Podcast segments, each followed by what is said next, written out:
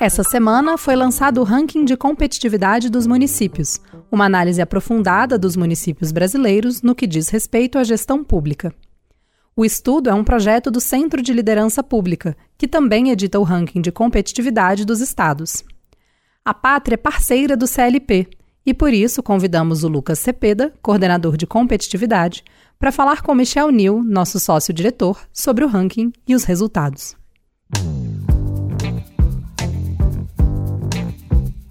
Olá, Lucas, tudo bem? Olá a todos os ouvintes do podcast.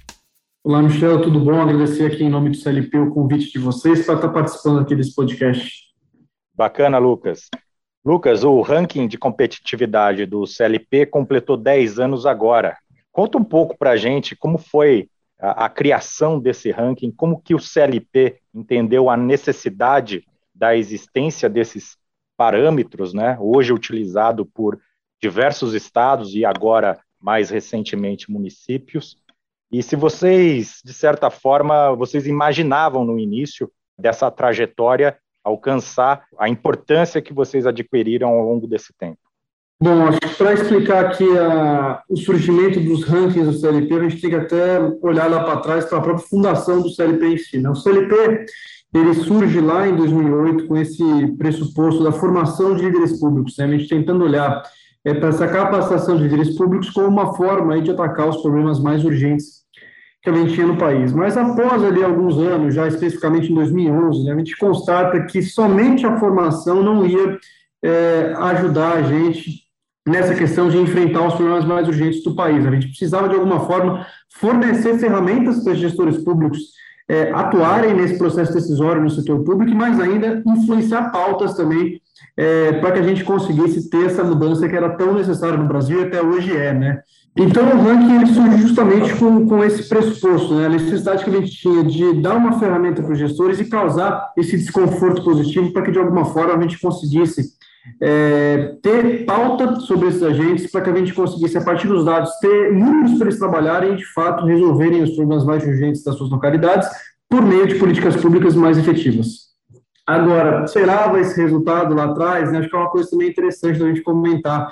É, o CNP atua como instituição suprapartidária, né? A gente tem esse contato aí praticamente com governos que vão desde o Partido Novo até o PCdoB, então realmente a gente passa por todos os entes aí, espectros políticos que, que tenha. É, então, Eu ia perguntar justamente isso, se existe algum espectro político mais é, atinente a esses dados hum. e evidências apresentados pelo ranking e ó, é, se tem uma reincidência partidária maior ou se pega todo o espectro político, mas é interessante saber que pega todo o espectro político. Pega. É uma coisa, né? A gente tem hoje 23 estados usando, usando o ranking dos estados e mais de 30 municípios já com o ranking dos municípios. E quando a gente olha para quem são esses líderes que estão do outro lado usando, a gente vê justamente pessoas de todos os partidos políticos aí possíveis, de todas as correntes ideológicas possíveis, então mostra que lá no começo a gente tinha uma dificuldade ainda é, de trazer essa palavra, né, competitividade, às vezes para partidos ali mais à esquerda, hoje a gente já não tem esse problema, todos, é, lógico que não todos, né, mas grande parte deles conseguiram já entender que o ranking tem essa agenda que vai além de ideologias, né, que vai além de partidos, é, justamente trazendo essa agenda super positiva, que a gente consiga ter mais uma ferramenta para melhorar o cenário da gestão pública no Brasil, tanto em nível de estados e também em nível de municípios. É, Lucas, é, ainda tratando sobre a existência do ranking e a importância do ranking, quando e como vocês começaram a entender a necessidade, depois de muitos anos fazendo o ranking de governos estaduais, o ranking dos estados, para ser mais preciso, quando vocês começaram a entender a necessidade de se ter a criação do ranking de municípios? Essa é uma, é uma, provocação que o CLP tem há vários anos, né? Isso a gente era questionado sobre por que não trabalhar mais próximo dos municípios. Ah, a coisa de pelo menos cinco anos eu me, eu me recordo disso. E a gente olhando é, para o CLP é até interessante, né? Porque a gente surge lá atrás com curso para prefeitos. E aí a gente, ao longo da, da nossa trajetória, vai trabalhando com o Estado, trabalha lá em Brasília também com toda a pauta legislativa que a gente tem e fica distante dos municípios. E ali em 2019, a gente começa de fato a pensar que a gente teria que dar uma ferramenta é, de gestão também na mão dos prefeitos, na mão dos secretários, na mão dos vereadores, né, para que eles conseguissem, de fato, também fazer esse trabalho que tinha dado resultados muito interessantes quando a gente vai para o Estado, agora em nível municipal, até por causa também do cenário das eleições de 2020. Né? Lá em 2019 a gente não pensava ainda que teria pandemia, que foi mais um, uma coisa é que com certeza aí ressaltou a importância da ferramenta também nesse momento, mas a gente juntou ali as provocações que a gente tinha, que a gente tinha tido ao longo dos anos de prefeitos próximos ao CLP, o poder da rede do CLP também, que o município tem uma capilaridade enorme, com o cenário das eleições. Então foi mais ou menos ali entre 2019 e 2020 que a gente de fato partiu para fazer isso e entrou de cabeça aí também nessa lógica do municipalismo agora. A, a Pátria ela começou a trabalhar com gerenciamento de riscos regulatórios no âmbito federal e ao, há pouco mais de 20 anos a gente entendeu aí a necessidade de se expandir para estados e municípios. Né? Então, assim, a gente percebeu que não só o cidadão, mas também as empresas, é, elas também são reguladas no município, algumas até de uma forma mais, mais contundente do que outras, até pelo modelo de negócio, mas há 20 anos a gente tinha um nível de transparência muito baixo, então a gente coletava os dados que existiam, é, não só que existiam, mas que eram fornecidos, e, e me traz uma dúvida que vocês trabalham com 86 indicadores que precisam de atualização periódica na formulação desse ranking.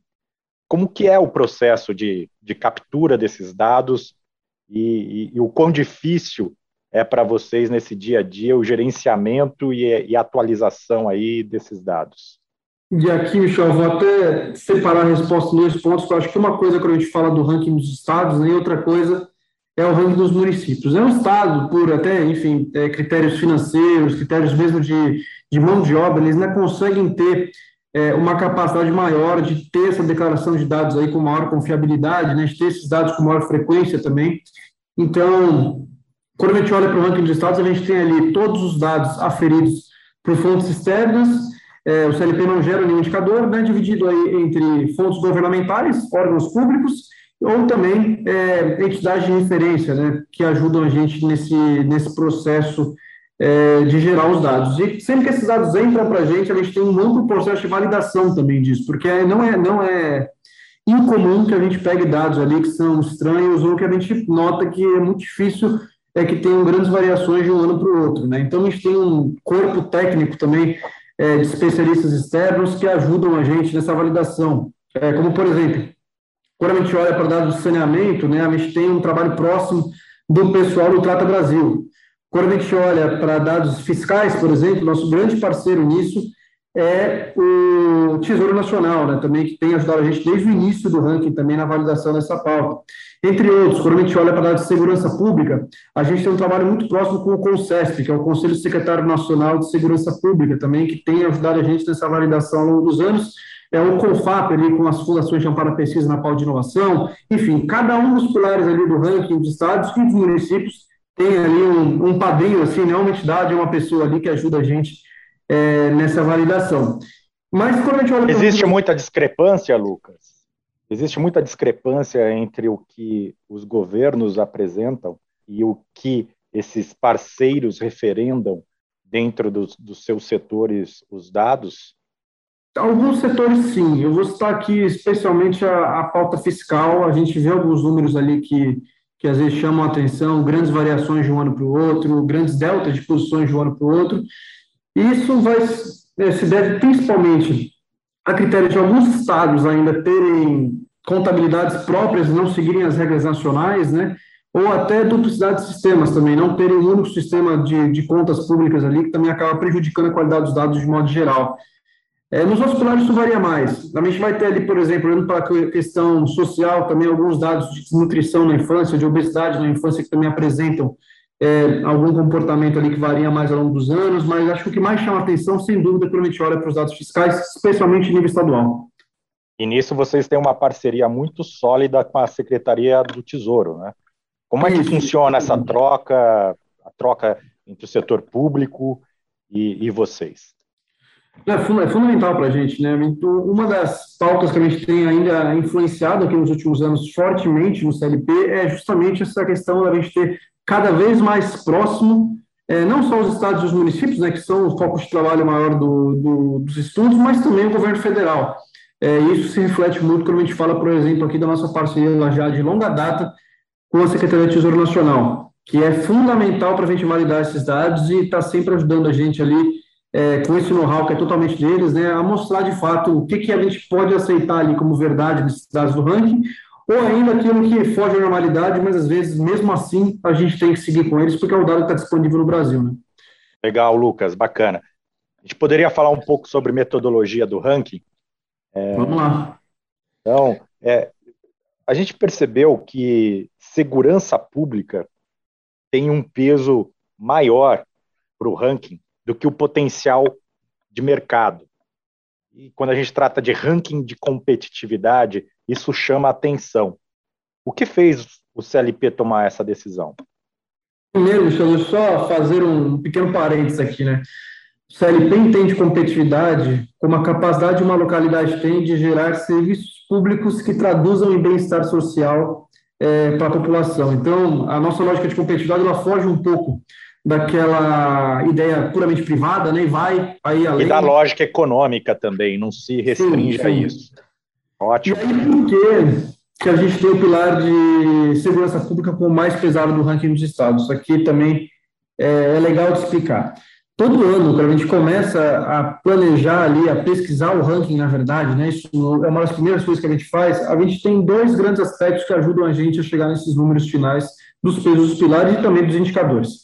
Primeiro, a gente olha para as grandes prioridades nacionais ao longo dos anos, né? É, e a gente identifica a, que a questão da segurança pública é um problema gravíssimo que a gente tem no Brasil, que não é um mistério para ninguém também, é que a gente tem números elevadíssimos aí de mortes, por exemplo, entre outros crimes. Então, esse ponto acaba ganhando mais atenção no ranking. Outro ponto que a gente consideração para esse cálculo do peso dos pilares é que o ranking também ele tem 46 indicadores que são comparáveis internacionalmente com países da OCDE, que é uma comparação que a gente lança também todo ano, junto com o ranking dos estados. E a gente olha para esses indicadores e vê aqueles que o Brasil está é, tá mais distante do país médio da OCDE. E os dados de segurança são aqueles que mais se destacam negativamente, a gente olhando para o nível Brasil. Então, isso acaba ganhando maior peso, assim como outros critérios que estão ali com extrema relevância também, como, por exemplo, infraestrutura, a parte de sustentabilidade social, a parte fiscal. E esse comparativo internacional é a principal razão do pilar de inovação, por exemplo, ser o menos pesado. Porque aqueles dados que a gente olha para fora do Brasil são coisas que a gente não está tão longe assim. Inclusive, a gente consegue ter boas posições se comparado com os países da OCDE. Lucas, é, como é que essas prioridades são levantadas? Eu pergunto porque em 2015, por exemplo, sustentabilidade ambiental é, era menos impactante, por exemplo, do que capital humano. Hoje é mais. É, a gente entende que isso é, é mutável, né? É, a sociedade é a sociedade dentro do seu tempo, mas como é que o CLP levanta é, essas prioridades? É uma pesquisa? É, é comparativo? É através de parcerias? especificamente nesse ponto, né? Primeiro, um, ampla consulta até de matérias que são vinculadas à imprensa que a gente faz também, os temas que são mais retratados, são tratados de forma mais urgente, na verdade. A gente também escuta provocações aí de uma série de parceiros nossos, entre conselheiros, financiadores e também parceiros institucionais da causa, que, que trazem atenção ao tema. E o exemplo do meio ambiente, acho que é, é muito claro para a gente ter essa questão de prioridades nacionais. A gente vê o quanto esse tema tem se tornado relevante é, nos últimos anos, agora provavelmente mais do que ele era lá em 2015. Então, mostra aqui que a gente, de fato, teve esse aumento, na, uma valorização, na verdade, no peso espilar, né, que, ele, que ele se tornou aí mais relevante ainda com os anos, né, não antes, que antes não fosse, mas agora é uma pauta que está quentíssima, aí sendo, sendo discutida diariamente aqui, não só em nível Brasil, mas também em nível mundo.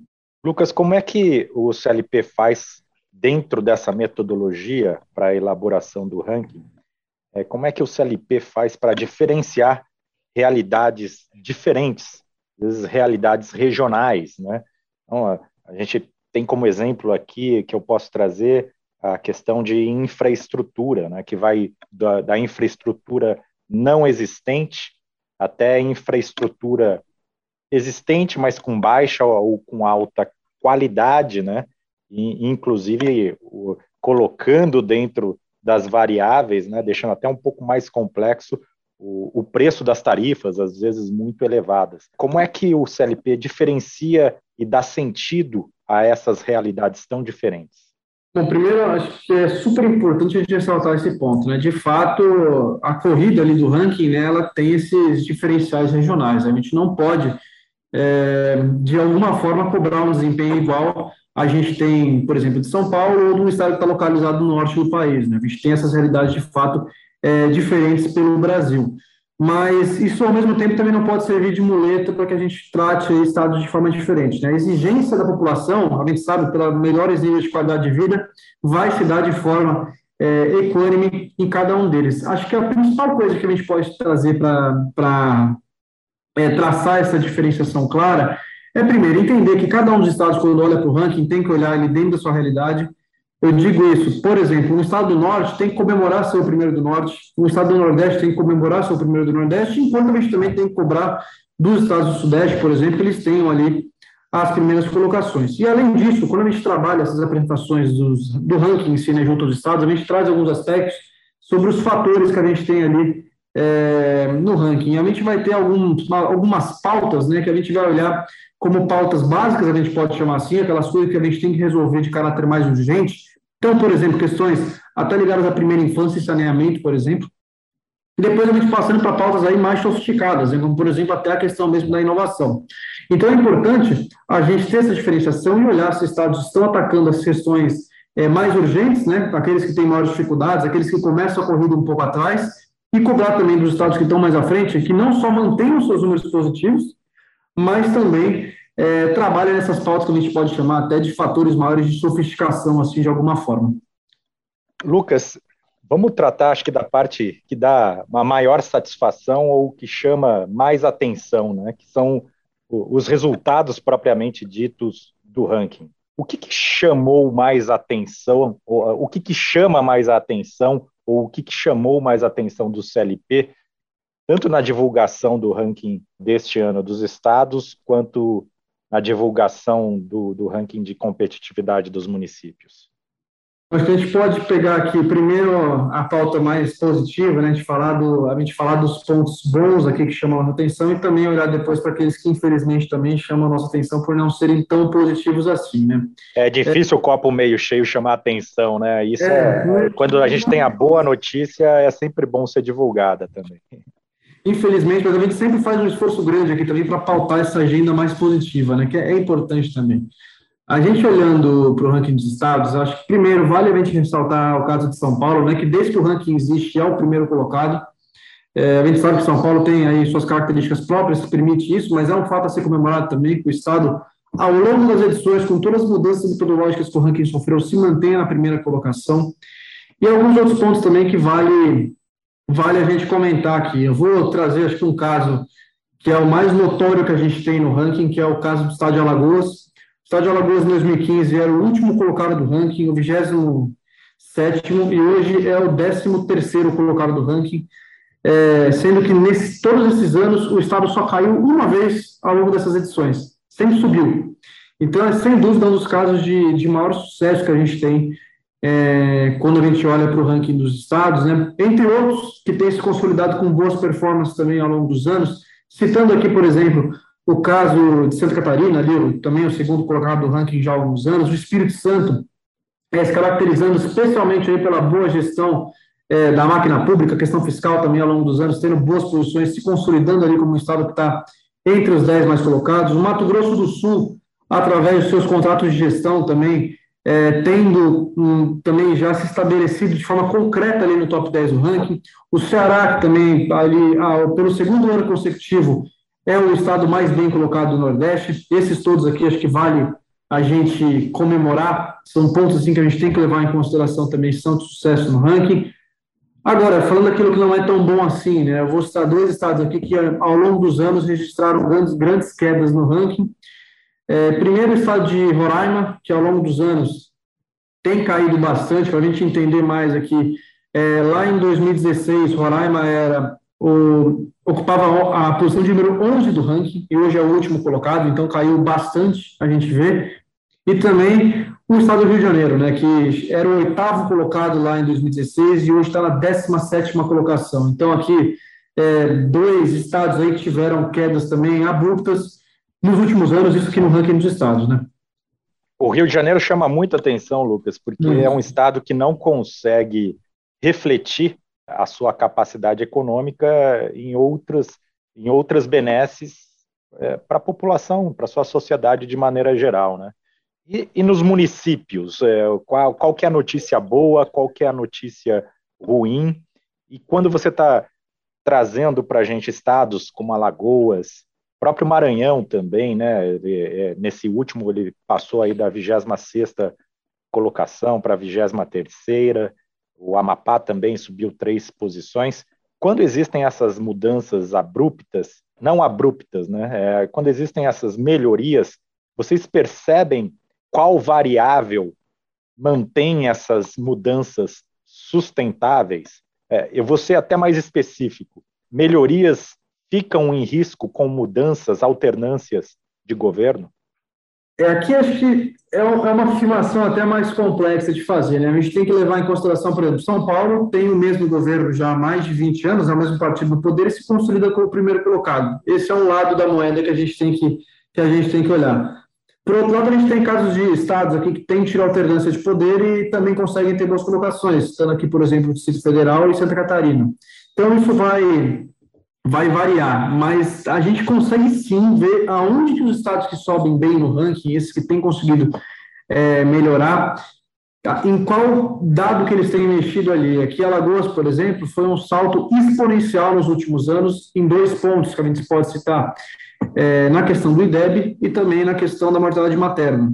Esse estado melhorou muito nesses dois dados no, nos últimos anos, então aqui acabou é, subindo bastante. Há poucos anos, a Paraíba também teve saltos positivos no ranking, especialmente no pilar de segurança pública, por causa de um projeto que foi feito lá no estado, Paraíba Unida pela Paz, inclusive premiado aqui pelos PCLP também, é, que o estado, enfim, se consolidou ali como um dos melhores do Brasil nessa pauta de segurança pública. O Maranhão, agora também olhando para questões que eram endêmicas lá no estado, é, como, por exemplo, a questão da gestão da segurança pública, especificamente na pauta prisional.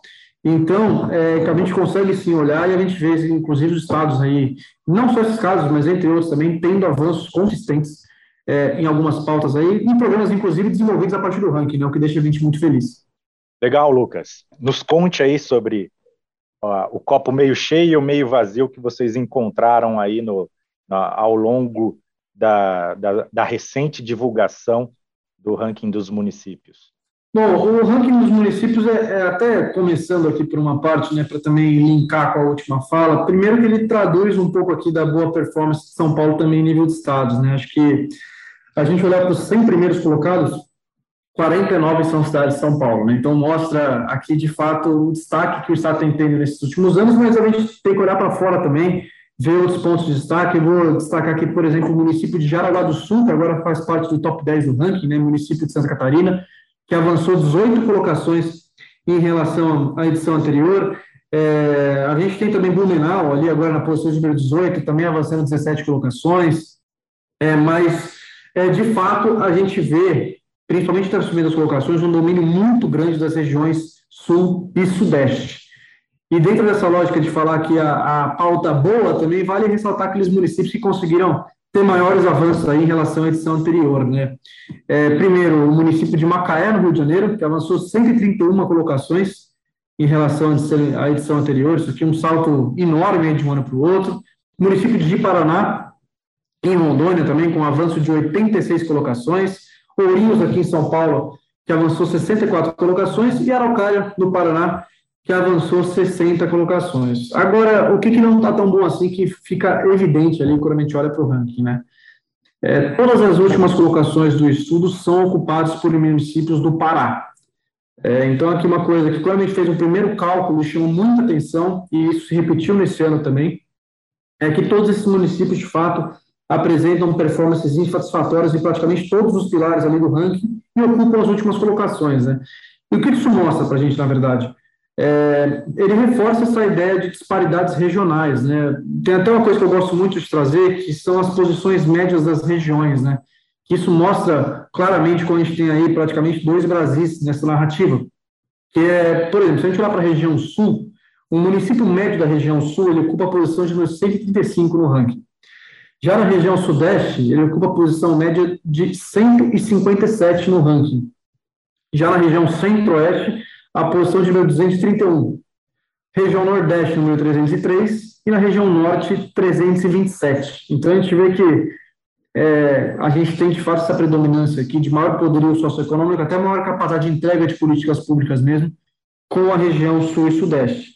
E aí, alguns estados que vale comentar também, Santa Catarina, se a gente pegar a posição média ali dos, dos municípios, ele fica abaixo da posição de número 100, ali na casa de 70, que a gente vê o quanto que os municípios têm uma boa performance. São Paulo também, na posição de número 111. É, mais alguns exemplos aqui para ilustrar aí como que a gente tem, de fato, realidades diferentes espalhadas pelo Brasil também. Lucas, ao longo da, desses anos de divulgações dos rankings, tanto de estados quanto de municípios, qual foi o desdobramento que vocês tiveram mais inesperado ou mais inspirador? Ah, vou citar um caso aqui que com certeza é o mais marcante que a gente tem nos últimos anos, que é o caso do Estado de Maranhão. Né? O Estado do Maranhão, até coisa de dois anos atrás, eles não usavam ranking e, inclusive, enviavam documentos oficiais para a gente também, mostrando que eles não acreditavam no ranking. Né? E hoje é um dos estados que a gente tem mais próximo do ranking dos estados. Né? É, foi um trabalho de convencimento mesmo da relevância da plataforma, de como que a gente poderia estar ajudando eles, que o ranking não tem nenhum viés político, que a ideia é, é muito mesmo a gente ter essa avaliação ali com base em dados e evidências e fornecer essa ferramenta aqui para uso é cada vez maior é, dos estados, e hoje não só o governador, mas também toda a Secretaria de Planejamento são dos parceiros mais próximos que a gente tem aqui no ranking, com uso constante e não só no ranking, mas também sendo premiados né, em todas as categorias do prêmio que o CLP tem. Maranhão também já ganhou no ano passado, ganhou esse ano também e deve continuar ganhando aí, que eles pegaram o jeito do negócio também. bacana, bacana. Lucas, além do resultado do ranking, o CLP distribui prêmios de excelência em competitividade, de destaque internacional, de crescimento e de boas práticas. Como esses projetos são escolhidos para premiação e o que vocês já tiveram de desdobramentos a partir da premiação para a melhoria desses serviços públicos? Vale citar aqui até para responder como é que surgem os prêmios. Né? Os, os, prêmios eles surgem, hoje são uma iniciativa irmã do ranking né, dos estados, mas eles surgem muito na linha da gente reconhecer não só aqueles estados que estão lá na ponta do ranking, mas também os demais, que têm feito bons trabalhos ao longo dos anos, então merecem ser reconhecidos aí. Então, a gente tem três categorias hoje, né? A primeira, destaque nacional, ela vai reconhecer, em cima daquilo que eu disse lá atrás, o estado que consegue ter melhor performance perante o país médio da OCDE. Então, a gente faz essa comparação internacional, o estado que tem a melhor, melhor destaque nesse sentido é o premiado. A gente tem a segunda categoria, que é a categoria destaque crescimento, que ela premia o Estado que consegue ter melhoras constantes nos quatro pilares mais pesados do ranking, ou seja, segurança pública, infraestrutura, sustentabilidade social e solidez fiscal. Ao longo dos quatro anos, aí, o que melhorar melhor é o premiado. E a terceira categoria, que a gente brinca que é o nosso mini Oscar, que é a categoria boas práticas, né, no qual a gente é, colhe políticas públicas de sucesso aí de todo o Brasil, a gente convida os estados a se inscreverem as suas políticas e a gente premia isso, a gente sempre elabora uma banca aqui também de notáveis internos e externos do CLP aqui também para que a gente consiga, é, de fato, aferir quais são as melhores políticas públicas do Brasil e reconhece, no final, três vencedores é, a nível nacional, sempre tentando dar muita visibilidade para isso. Só esse ano foram mais de 280 inscrições, né?